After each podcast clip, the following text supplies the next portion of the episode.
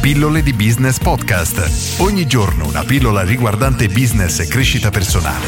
A cura di Massimo Martinini. Essere più produttivi, quali cose evitare? Esistono tantissime strategie, tante tecniche quando si parla di quella che comunemente viene definita gestione del tempo, in altri casi produttività personale, eccetera. Oggi parliamo di questo tema e parliamo proprio di una di queste tattiche, ovvero le cose da evitare. Spesso ci si concentra su come dobbiamo focalizzare le nostre energie su una singola cosa e diciamo bloccare tutte le interruzioni esterne, eccetera, eccetera, eccetera e una di queste strategie, che è molto efficace, è quella di definire in anticipo quali sono i comportamenti, le azioni, le piccole attività che dobbiamo evitare.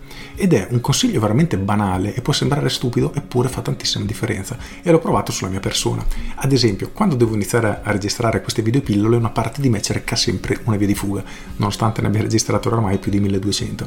In ogni caso, una parte di me veramente prima di partire ha un blocco, una resistenza e il mio modo per evadere è quello di aprire social network e guardare un po' di statistiche. Guardo ad esempio nella pagina del podcast come vanno gli ascolti, oppure su YouTube, gli iscritti, eccetera. Questo è il mio modo per, diciamo, scappare da questo compito ed è una cosa che in fin dei conti mi fa perdere solo un po' di tempo, però un po' di tempo oggi, un po' di tempo domani la mia produttività cala, è inevitabile. E una strategia molto semplice come ho in atto è proprio questa. Ho fatto l'elenco delle cose che non devo fare in questi momenti, ovvero non devo guardare le statistiche né YouTube né Facebook, devo chiudere la mail senza guardarle, non devo guardare gli ascolti dei podcast, le vendite di libri, eccetera. Niente, in quel momento lì mi do il divieto di fare questo. Quindi cosa succede? Che mi siedo davanti alla telecamera, l'accendo sono lì con le braccia conserte e mi dico, cavolo, non posso fare questo, non posso fare quell'altro, vabbè, allora tanto vale che inizio a registrare subito.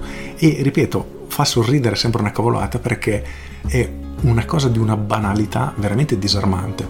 Eppure messa in pratica fa tantissima differenza e non sono l'unico a dirlo, ma ci sono tanti libri che spiegano, argomentano questa tecnica, portano tanti esempi ed effettivamente per qualcuno per me in primis è incredibilmente efficace.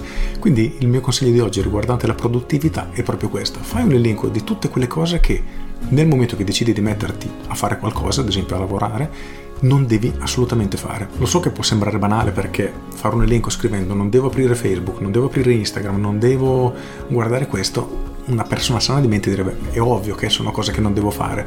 Il problema è che quando ti metti lì una parte inconscia di te ti porterà in quella direzione come via di fuga e quindi lo farai anche se sai di non doverlo fare, tra virgolette. Invece metterlo per iscritto ti obbliga a dover rispettare questa regola che hai deciso e di punto in bianco inizierai a essere più produttivo. Quindi fai questa prova, poi dimmi come va perché, ripeto, è di una banalità in, veramente imbarazzante, banale, quasi mi vergogno di portarlo in una pillola, però è incredibilmente efficace. Con questo è tutto, io sono Massimo Martinini e ci sentiamo domani. Ciao!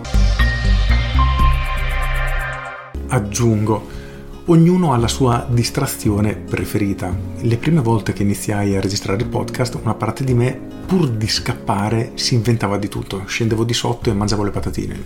Tendenzialmente una cosa che non faccio, non l'ho neanche mai in casa, però mi veniva voglia. Poi salivo, mi rimettevo davanti pronto a registrare, ah, mi è venuta voglia di caffè.